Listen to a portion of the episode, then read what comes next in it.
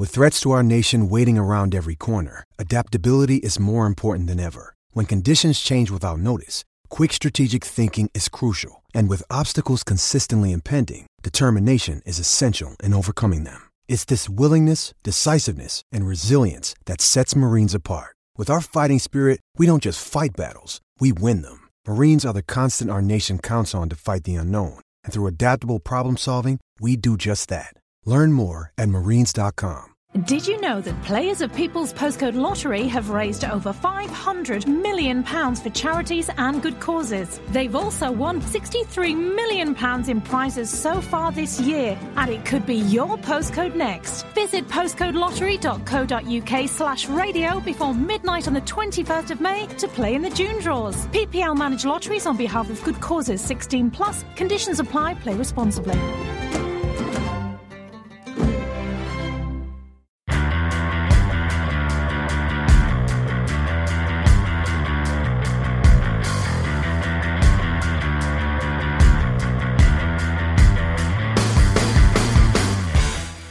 And welcome to the Record Rangers podcast with me, Jonny McFarlane, here in lockdown in sunny Glasgow, shut into my office. Scott, the sun is beating down through the window, but I'm stuck here talking to you, and yet there is no place I would rather be.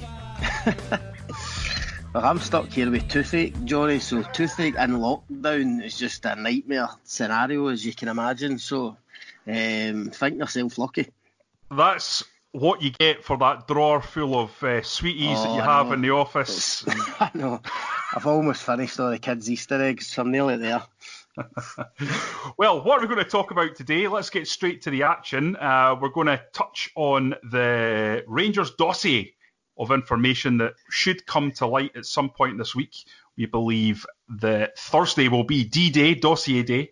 Uh, so we're going to touch on that. We're going to have a look at Rangers' potential new strip deal with uh, Castore. We'll touch on the two years of Steven Gerrard, and we will also answer some of your questions. Scott, we'll go straight yep. into this uh, rather complex, multi-layered issue surrounding the dossier.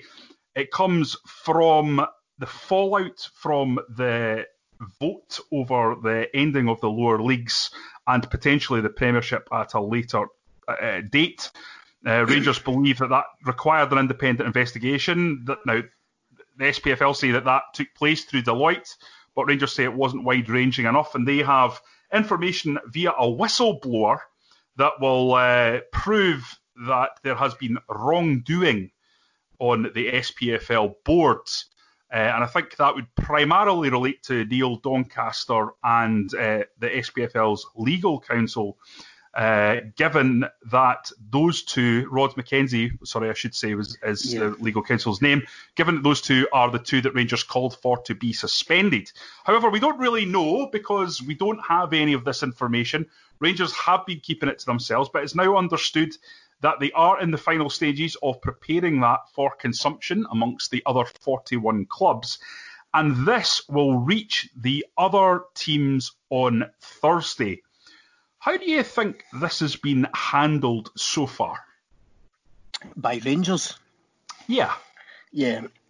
Um, I think in an ideal scenario, Jonny, it would have been released a lot sooner, obviously, um, just to save the whole kind of no, the waiting game, the, the kind of anticipation, the build up to it. Uh, I don't think that's been ideal for, for anyone. Um, I totally understand why Rangers weren't willing initially to, to present uh, this evidence to the SPFL or uh, to Murdo MacLennan, who was who was requesting it, because as we said at the time, you know, if you're calling for an investigation into the conduct of certain individuals, um, you're certainly not going to hand over uh, incriminating evidence to those to those individuals. Um, so understand why you Rangers weren't willing to uh, just to pass it over immediately.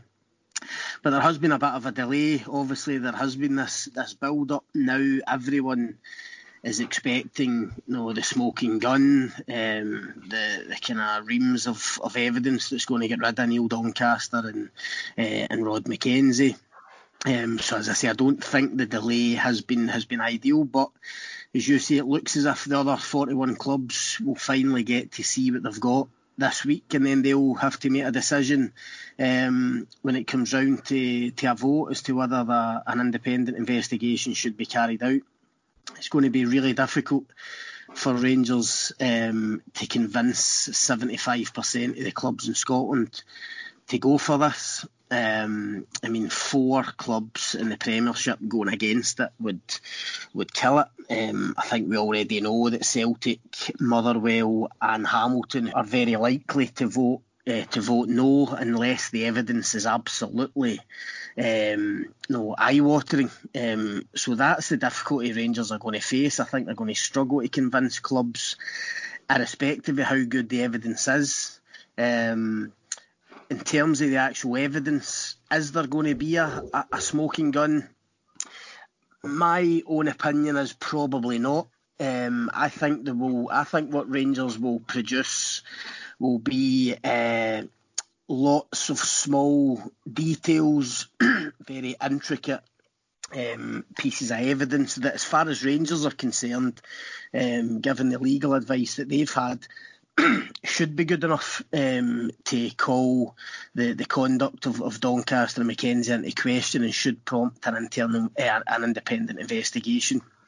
But whether that is going to convince the other clubs, after all, uh, after this whole saga and the, the, the time that it's taken up, the amount of debate that it's taken up, and given the you know, the, the circumstances that we're in at the moment with, with coronavirus, um, I've got serious doubts as to whether they're going to be able to convince uh, enough people and enough clubs uh, to vote for it. Yeah, Scott, I look back at the time when the actual vote took place, and I feel that that was really the moment for the pressure to be put on. Now, yeah. Rangers might not have had the full dossier of information. They might have myriad reasons for not releasing the information then. They might want to make sure they were keeping their powder dry to have maximum impact. There are, there are a number of reasons why they wouldn't get that out there, but I really think that's when public anger was at its peak. And I feel like now, looking back on it, a lot of people are now looking forward to the future and saying, yeah. there's an existential crisis here for our game. And legitimately, we might not have the same game that we left behind at the start of this yeah. when we come back. Exactly. So listen, these are valid things that you that you're bringing up. These are valid things to discuss, but there are bigger issues. I was speaking to a, a colleague and friend who is a fan of another club, and he said to me, you know, you need to take off your your old firm centric viewpoint on this and think about what the other 40 clubs think. Yeah. And those other 40 clubs do not give a monkey's about the, the tribalistic aspects of Rangers and Celtic. They just want yeah. to think about survival. They couldn't care less who's the champion and, who's not unless they're getting relegated. No. They just want to get this over and done with in the most organised way they can so they can try to survive. Yeah. And, and that's why I think we're, we're in a bad. We're looking at a situation for Rangers whereby there needs to be something that is incredibly strong yeah. because people have now got their, their eyes focused on the future. I, I totally agree with you, but, but but in saying all that, Jonny, what shouldn't be lost is the fact that you know, take Rangers and Celtic, or just take Rangers out the equation, you know, whatever the, the club might have been.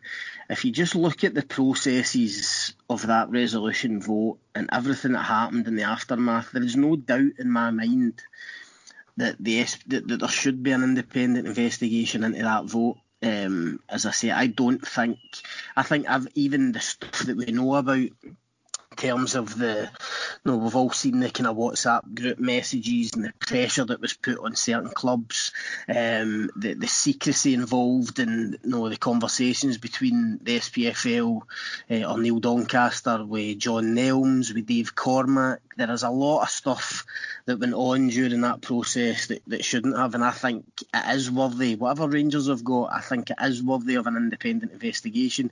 I've said before, I think the Deloitte inquiry was was a, a whitewash. Um, didn't go into any anywhere near the amount of detail that, that it should have done. It left uh, more questions than answers after it. Yeah, it's so not that's I, not Deloitte's fault. that's the parameters of the original investigation course, that they were asked to take. Yeah, yeah, of course, of course it is. But the, the point is no, I think in principle Rangers are, are right in terms of uh, calling, no, calling the whole process into into question. However, I agree with you. I think with hindsight, they should have made this information public.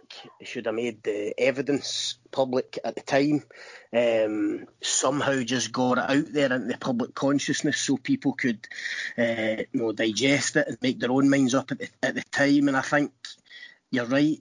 If they had, then a real, you know, strong amount of pressure would have been put on Doncaster and McKenzie, and they would have really felt the heat. But you no, know, the way that it's panned out, as you say, people are now looking forward rather than back. Um, no, the resolution has been passed. Obviously, there's a big decision still to be made in the, the Premiership, but I do think that the majority of clubs and their supporters no, we'll probably just, and I'm not saying it's right, but there's every chance that they'll look at this evidence uh, that Rangers produce. They might agree with it, they might think there is some cause for concern, but ultimately they will ask themselves, is it really worth all this hassle when there's there's a bigger picture here? And if they do do that and shrug their shoulders, then it's uh, it's not going to pan out the way Rangers wanted it to. Yeah, and that comes back to my point that I was trying to make there, Scott. You know, in normal times, then perhaps this would be looked at differently. Exactly. I, I, completely, I completely agree with you about an independent investigation. I think I said that last yeah. week. I, I, believe that it would be the right thing to do, looking at this as a whole. Um, for me, the key thing is this: when Dundee took their pause because they were made aware that the vote hadn't arrived, and because yeah. of the way the SPFL had put out the information Dundee were able to deduce that they were the, the yeah. club that was going to have the final say on this issue. John Nelms has said that he was able to put his foot on the ball and yeah. uh, brief people and discuss with people the issues, and he was able to agree a different proposal to the yeah. one that was put forward in the first place. He even said in his statement, if the proposal that was put to me in the first instance is what we are putting forward now, I would have said yes in the first instance. Yeah. Now that flies in the face of what Neil Doncaster has actually said. He Correct. said on Sportsound on Saturday there was no material difference yeah. between the, what was offered before and what was offered now. Dundee simply changed their mind. Yeah. And he doubled down on that by saying about reconstruction, you know, reconstruction was always part of this document. Yeah. Now, I've not seen that document, so I don't know. I think it was the 14 page briefing document that clubs right. were, were, were, given, or 15 pages, prior to, to making the decision. Now, I, I believe that reconstruction was an afterthought in that document. Yeah. But what, what we've got now is a reconstruction task force head by, headed by two big hitters in terms of the SPFL uh, and a board member in uh, uh, Gray from Hamilton and yeah. obviously Anne Budge at Hearts. So you can see there where that reconstruction thing's been beefed up, and I don't yeah. think Neil Doncaster is being correct when he says there's no difference because that is completely at odds with what was said by John Nelms, and he is yeah. the man after all who would know because he is the man that has changed his mind, and yeah. that alone for me is enough that there should be a discussion at the highest levels of the SPFL about getting this checked out. The, the SPFL, uh, Murdo MacLennan spoke last week in his, his very own Q and A with himself that it was all about uh, it was all about openness and transparency, and yet here we are weeks later, and none of us know uh, know what the contents of that conversation were uh, between Neil Doncaster and John Nelms. No, both of them have had their say. Neither of them want to say uh, I want to tell us exactly what was said um, between the you know, the the time frame of, of changing the of changing the vote. I mean, John Nelm said in his interview last week that um, you know having that time basically he had lots of conversations with different people you know, in the game and spoke to several people. You know, he's trying to play the, the conversation down with Doncaster. I mean, unless I'm mistaken, the, the time difference um, we're talking about was like an hour and six minutes or something like that between,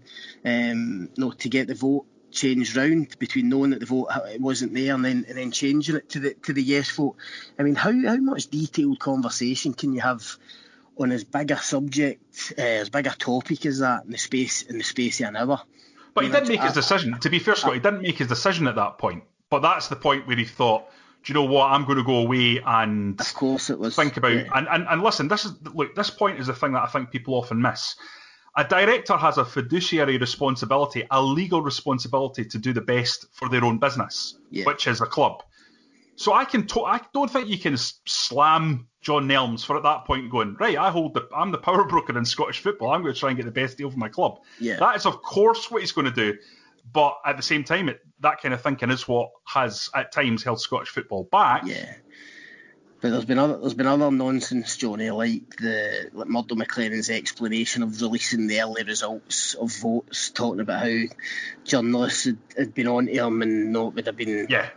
I mean that is just absolute. Not anybody that's eh, no any journalist or anybody that's worked in football and dealt with the SPFL or dealt with MacLennan and Doncaster and that would know that is just an absolute nonsense. Um, so. Listen, there are certain things that I still refuse to accept in terms of their explanations. I go back to my original point. Uh, in terms of the processes of that whole vote, something wasn't right. Um, and listen, you could pick you know, three or four different things to say. That in itself warrants a, an independent investigation, a proper independent investigation. And Rangers, the evidence that Rangers got, I'm sure will add weight to that because no, they're not. They're not going to have nothing. I mean, they, they clearly have um, several um, several bits of evidence that they believe is, is strong enough. Um, as I say, that they've had legal advice of their own, and that, that legal advice has indicated to them that that it should well be strong enough to uh, to prompt an independent investigation. But given the circumstances we're in, the time that we're in, uh, as we've discussed, I just I, find it hard to believe that they're going to be able to, that it's going to be so good that they're going to be able to convince a certain amount of clubs to to go for this vote.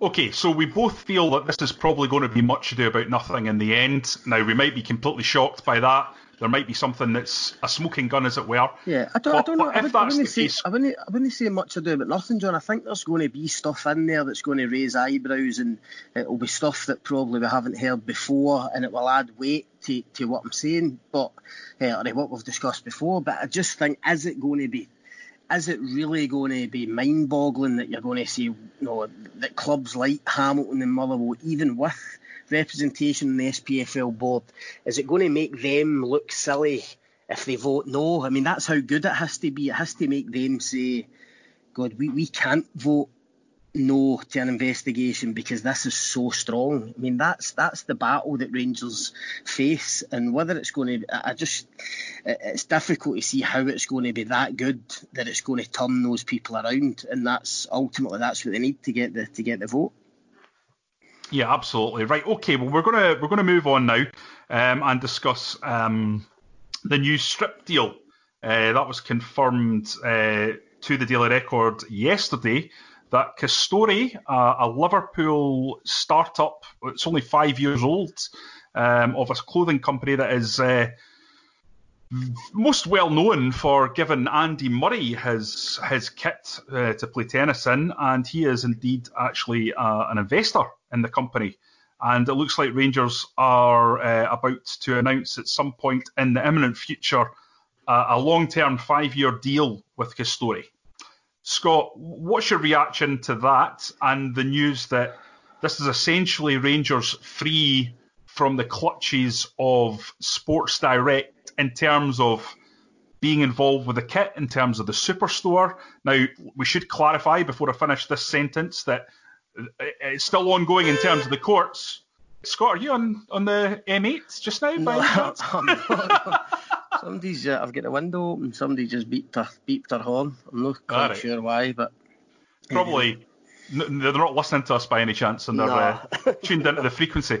Um, but but anyway, it doesn't mean that uh, Mike Ashley is gone from our news pages or our sports pages forever in terms of this ongoing court case situation. But it does seem that Rangers have been able to manoeuvre themselves into a situation whereby now fans can get out and buy kit without having to worry about the question of whether or not they're going to be funding Mike, Mike Ashley.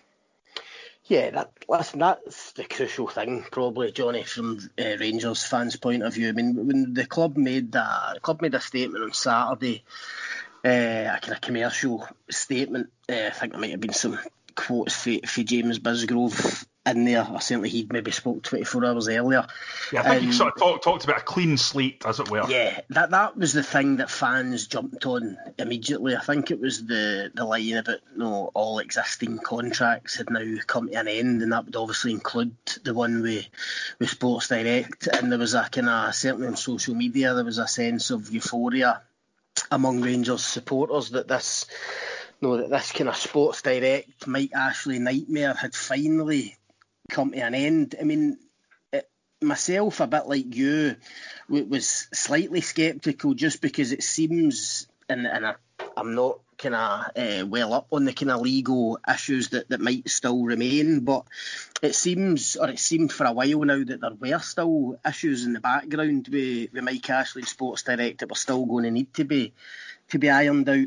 Uh, and I couldn't understand if it if it was 100% cast iron that Ashley was gone and Sports Direct were gone, why the club wouldn't be kind of shouting that from the, the rooftops.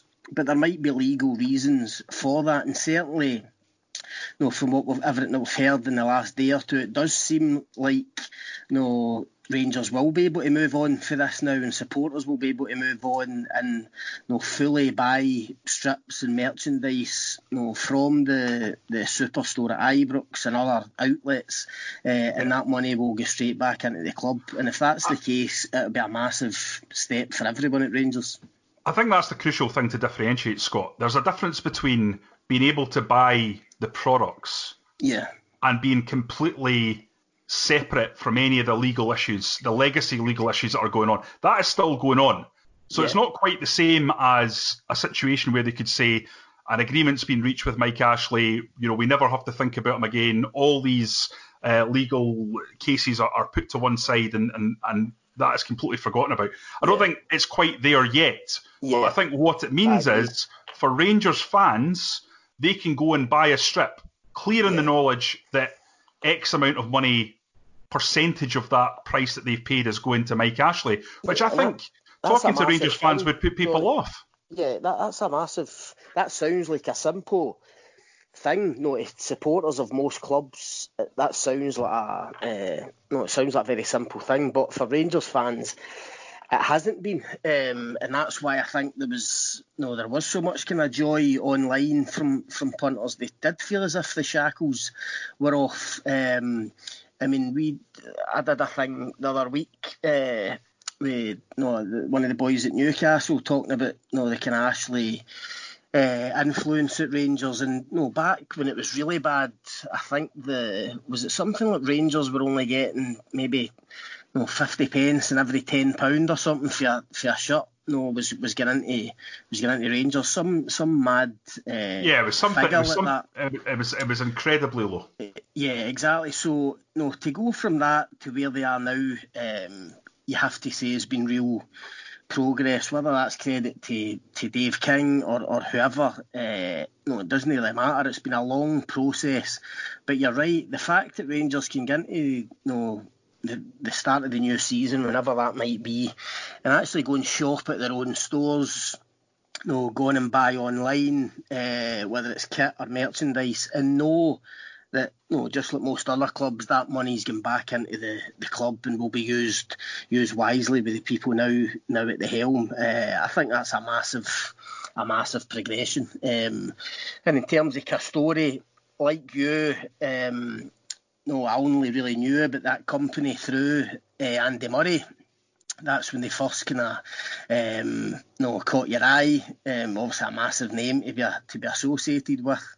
I didn't know they were Liverpool based until this morning uh, when I read it. So who knows whether there is a a Gerrard, a Steven Gerrard link there as well. Um, but certainly they seem to be a, a real up and coming sports brand as I say, Murray such a huge name uh, to have to have linked to the to the company, uh, especially now that he's an investor. Um, and if the figures we're reading this morning are correct, no, the, the, the deal being worth twenty million pound, uh, over the course of uh, four or five years, then no, as much as it might not be no the biggest, it's certainly bigger than the Hummel deal that they've just they've just left behind. And whether it, while it might not be as big as you know, Celtic's deal with Adidas or other you know, big clubs down south, in terms of where Rangers were a few years ago, they're still playing catch up when it comes to sponsorship and, and commercial stuff. So to get this deal over the line, I think it, it looks good. It's good for the club and good for the, the supporters. Yeah, the natural reaction when you, you hear the name Castore, if you've not heard of them before, is probably one of slight bemusement. Yeah. But actually, when you look at this company, they're a bespoke company. They're, yeah. they're, run by young guys, former sportsmen, and their unique selling point as a company is that they build sportswear for athletes using the the mentality of an athlete. What? How does this yeah. This uh, these clothes help you do your job? Yeah. Uh, and I think there's some serious money behind the scenes has gone into their enormous growth in the last few years. Yeah. And this is a company that's not going anywhere soon. I think in five years' time, this might be seen as quite a forward-thinking move and quite a forward-thinking deal. Whereas the top line, you know, you're going to have a lot of people saying, "Who?" But I think when you dig a little bit deeper below the surface, yeah. it actually seems like quite a smart move, both for the brand itself and for Rangers. Yep, I agree. So I think it's a, it's a good deal for all concerned. Right, we're going to move on, Scott, because we've got some questions to take from fans. But before we do that, we're just going to touch on two years of Steven Gerrard's. Um, it's, hardly. It feels like it was only yesterday that we were at Ibrox for his unveiling. Know, it does. It does actually. Um, but but here we are. Uh, I think on the day we both felt that there was just something potentially in the air. Yeah. Uh, were we right or were we wrong two years on? Um, I'm still going to say we were we were right, Jonny, because I think there has been so many positives um, in those two years. Uh, I mean, listen, take the European thing just for one. Uh, I mean, nobody could have predicted the impact that uh, Gerrard would have had on this Rangers team in a European sense. In the space of two years, you know, to pull off some of the results uh, that they've had, to make the progress they had, I mean, getting through the qualifiers twice, uh, two years in a row in the Europa League to get to the, the group stages, I think is incredible, no, an incredible achievement. Um, there's no getting away from that. So that's been one massive positive. But I think just Steven Gerrard, uh, no, as a whole, just the character he is, the personality, what he brings. Um, I think the standards have been up at Rangers. You know, he demands uh, certain standards every day, whether it's whether it's on the pitch or, or off the pitch, in terms of what he gets at, uh, at the training centre. So I think, listen, there's no getting away from the fact that he wanted he wanted to win trophies. He came to win trophies to, to try and win a title to end Celtic's dominance. That hasn't happened yet. Um, there's been various reasons for that. They've obviously came close, none more so than the, the Betfred Cup final. Uh, no, this season when they were no by far the better team, played Celtic off the park, missed a penalty, should have won, uh, should have won that game comfortably, and it, and it didn't happen. So there's been there's been certainly been blots on the, the copybook. There are things that Steven Gerrard will look back on, days that he'll look back on like that one, and feel real uh, angst about because they did uh, they did come so close. But it goes back to the question that we've discussed on here many times. No, what, what do you do? No, so two years in, they haven't won a title, but they've excelled in Europe. No, exceeded expectations. The squad looks a, a hell of a lot better than it did. He's added real value to Rangers to Rangers squad. They now have sellable assets which they didn't have didn't have before if you're to get rid of Steven Gerrard now, or he was to go now, know, where do Rangers go next in the in the quest to try and try and stop uh, Celtic's uh, ten in a row? Essentially, um, I think that would be a real tough ask. I think they've got a guy there. Um, as I say, a real character. I, I mean, I, I, did a piece with Emile Heskey uh, a couple of weeks ago on speaking about Steven Gerrard and Neil Lennon having played with both, but he was absolutely adamant and I tend to agree with him that Rangers are lucky to have Gerrard in terms of the pool that he's got, you know, in terms of players and, and getting people to, to Ibrox. Um, I still think he's he's building something. Uh, certainly deserves a third year, and overall, two years in, no, sure you'd probably say maybe it's a seven out of ten, maybe an eight, eight out of ten if you were being kind. But um, I certainly don't see reason for for change for ripping it up and, starting again. Scott, on a scale of one to ten, how difficult would it have been to win the title in that first year, given how much money he had to spend and given how long Celtic could be dominant? I would say yeah, a 10. Yeah, a 10. Like if, you, given, if you get Jose Mourinho in to do that or Pep Guardiola, I think they would struggle. That's what I mean, but that was his first job in management. I mean, I mean, we're, we're talking about a guy now who, I mean, how many how many ex players get into management and absolutely bomb? Do you know what I mean? Yeah. Absolutely flop if you just take his, his European record alone, mean, for a guy just to come out of a playing career and his only coaching experience uh, is with kids at Liverpool, you know, a, a non-competitive environment, to get in what he's what he's done at Rangers uh, on a, on at the European level, as I say, has been has been incredible. So you're right to come in and do it in his first season was never going to happen. You know, even when you, when you think back to some of the players that came in, like, like Coulibaly's and Ejarias and people like that. Uh, Sadiq and stuff. It was just never going to happen. Uh, it was his first year as a manager at a, at a, massive club. No, there wasn't pots of money to spend. It was going to be very difficult. Of course, this year, no, his second year, when he did spend some money, he brought in experience, he brought in international players this was the year they, they looked to be that, that they were going to do it. Uh, and by the turn by the turn of the year, know, everyone in Scotland, I think if you'd have asked folk in the, the first of January, if you'd asked most fans in Scotland, um, who do you think is going to go and win the league? I think a large percentage would have said Rangers after that victory at, uh, at Celtic Park. So, I think that, it's fair to say over his tenure, Scott, he has got the better of Celtic in the individual games across the games themselves. So yep. I'll clarify that. I think Celtic have won one more game. Yep. However, if you take into account the fact that the League Cup was pretty much, I think, as Michael Beale said, one of the most one sided yeah. cup finals you ever will see. And the 2 1 game at Parkhead, you know, Celtic were, were good in the first half, Rangers were excellent in the second half I think overall, Rangers have been pretty competitive. I would argue yeah. probably across Gerrard's tenure in old firm games, Rangers have had the slight edge. Yeah, it's the rest 10, of it. Ten men that day as well, didn't they? It, they did. Two one game with ten men. It, it's yeah. the rest of it that he has to master, which yeah, is and, and that, that's what we grinding said, out results. Yeah, that's what we said right at the start, Jonny. I mean, I think, I think, uh, no, we made a a point of saying that, that the old firm games would take care of themselves. Whatever no manager came in when Steven Gerrard did, the old firm games would always take care of themselves.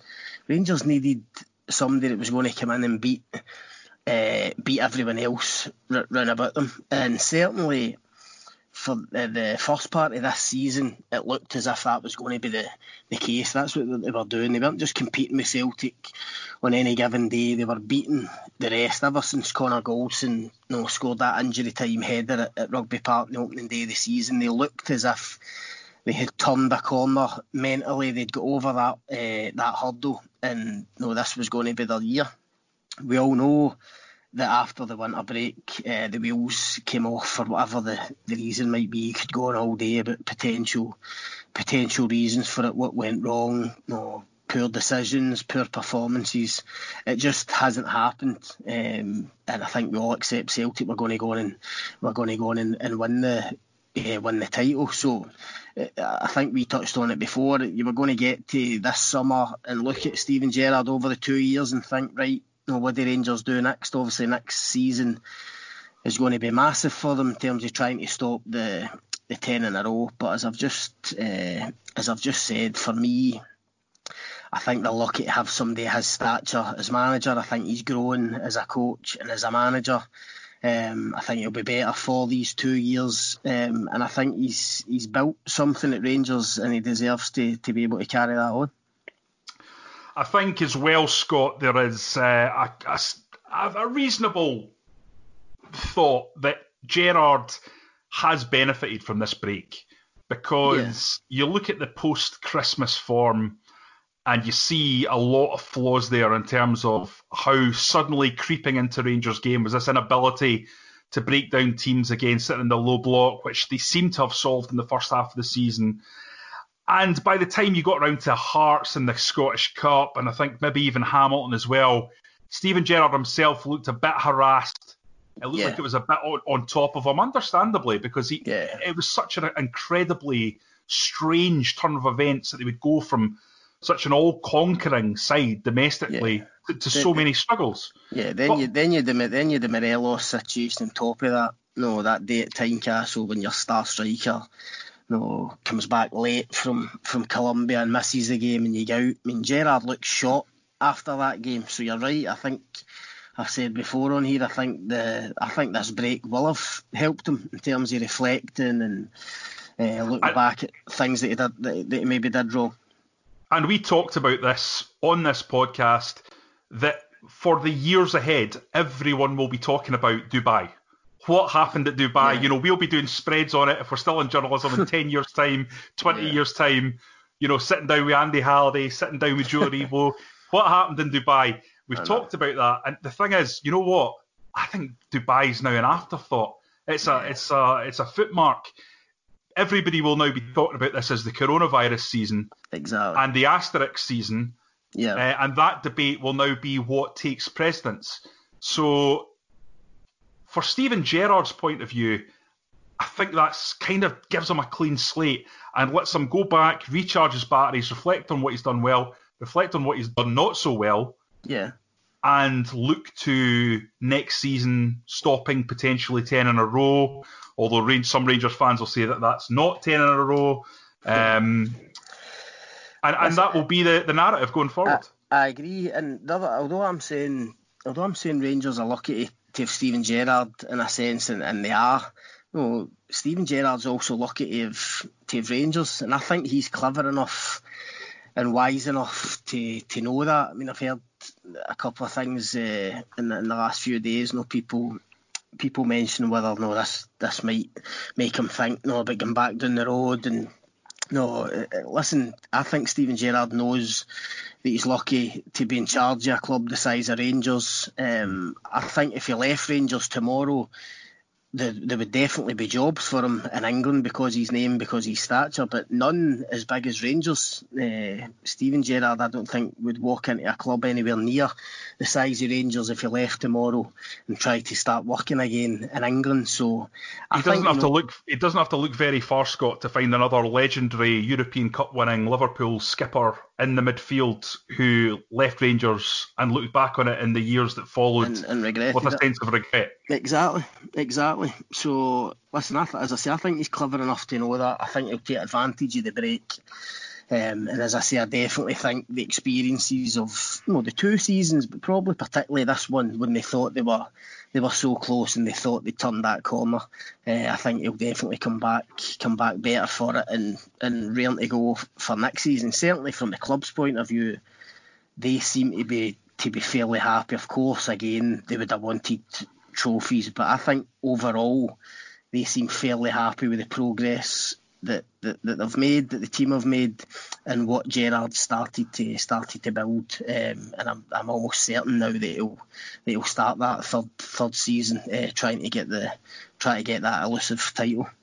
Okay, I'm aware of your throbbing tooth, Scott. So yes. um, I'm going to talking limit limit the questions from Twitter to just two um, that we've had. So apologies to everyone else who's uh, who's asked uh, questions, but I think actually we probably covered them in previous conversations. But there's two here that I think are pertinent. One from Scott Cameron who says, "Do you think another loan for Hagi most likely is most likely due to the current situation?" Could well be. Um, I mean, we spoke to Ross Wilson uh, last week about about Ianis Hagi and kind of in terms of where that deal was at the minute. Uh, no, he's adamant the club haven't yet made a uh, made a decision whether they want to sign Hagi permanently or not. No, they have this exclusive option that we're all aware of for around uh, kind of around four million pounds to take him on a on a permanent deal. That option's there for him. Rangers have a bit of time. Um, he was quick to point out that if I know it's unlikely, but if games if games from this season were to continue into like June or July, if we get a restart, then Hagi would be at Rangers for them uh, because the contract is, is until the end of the, the 1920 season, whenever that might be. Um, so they've not made the decision yet, but it was full of praise for Hagi. Uh, I've spoken on here before about how much I like him and how I would uh, I would spend the money on him. I think no, yeah, you've been a big advocate from day one. Yeah, I think a, I think he could be a no a, a, star in the in the making, and it, and it would be worth the, the financial outlay. But the key thing here is, and going back to Scott's question, the key thing is the, the financial impact of coronavirus and what it's going to do to Rangers uh, Rangers budget for for next season. And I think there will be discussions between Rangers and Genk, maybe to revisit uh, that fee. I mean, Belgian clubs are going to suffer uh, the same way Scottish clubs are going to suffer. Um, so, you know, for instance, if the fee agreed was four million pound, is there a way of you know, negotiating that down to three million pound, given the the current uh, kind of you know, the health situation, the financial situation? Can Rangers maybe do a bit of negotiating, or as, as Scott's pointing out, you know, as another loan viable. Um, yeah, I think that's important, Scott. Rangers need to be very, very careful in terms of uh, splashing out that kind of a fee. He's a terrific young talent, and I think four million isn't too much of a gamble, to be honest, given his international caps, yeah, given what he's already shown, given his age. Uh, so it's one that you would normally look at and under traditional circumstances and say that's a no-brainer, get that done. Yeah.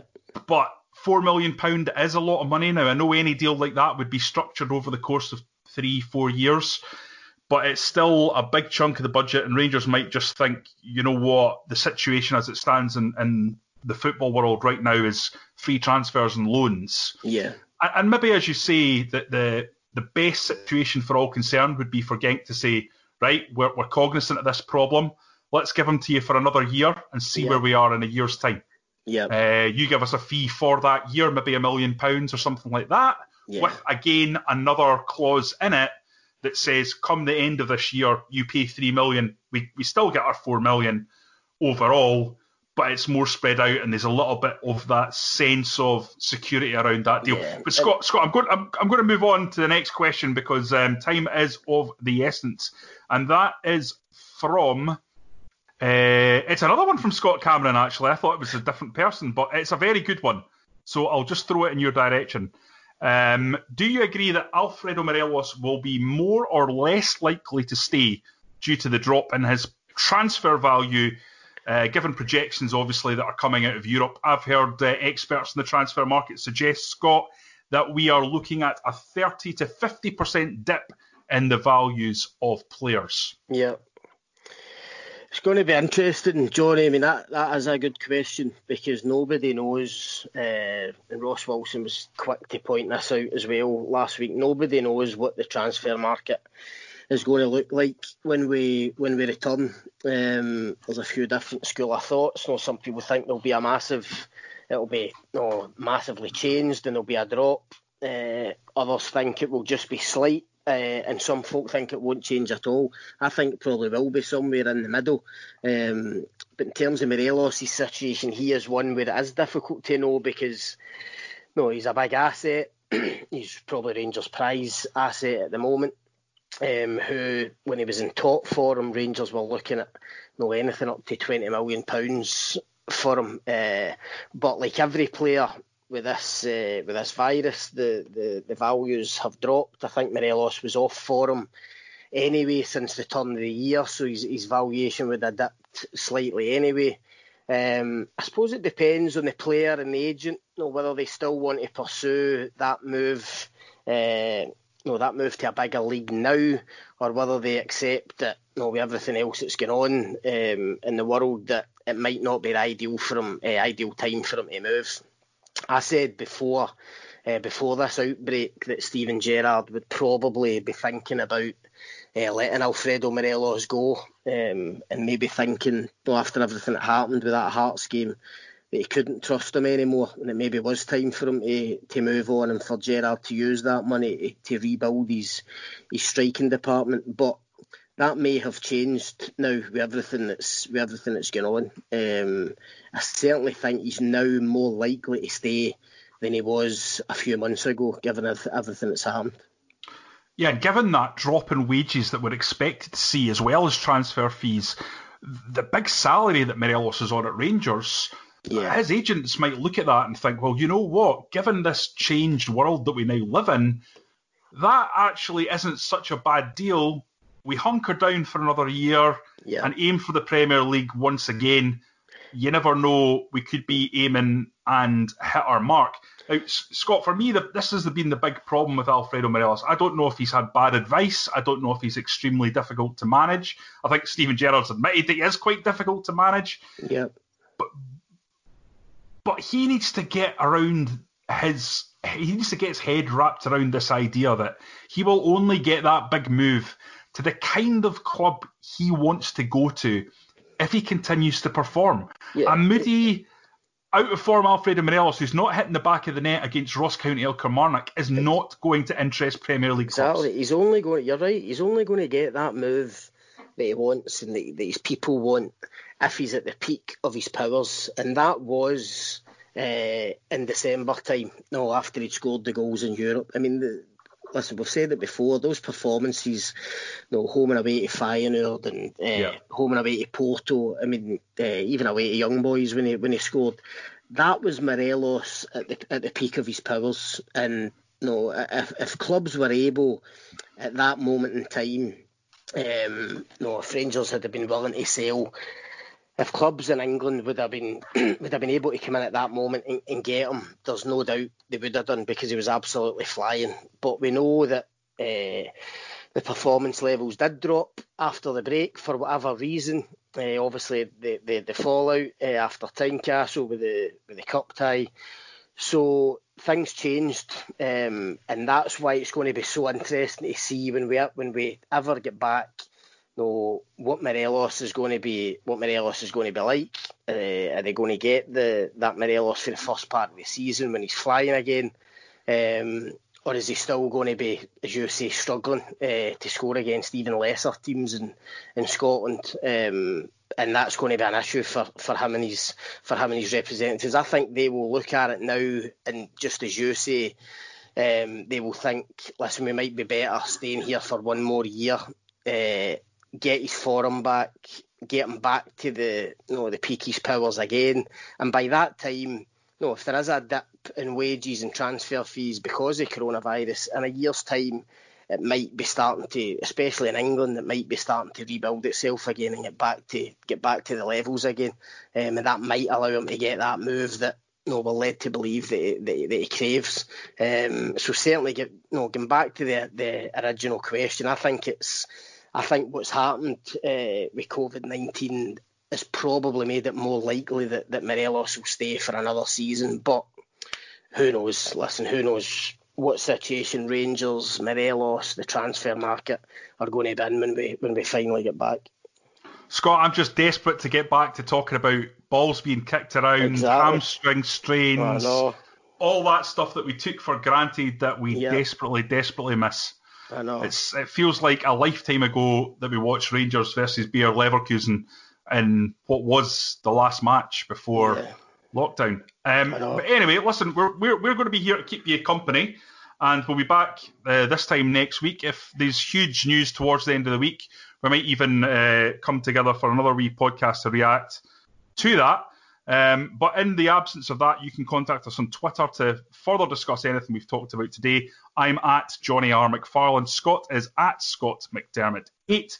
If you enjoy the podcast, and we know thousands of you do, go online, give us a review at iTunes, as that gets us and the podcast to as many listeners as possible. Until next time, thanks for listening.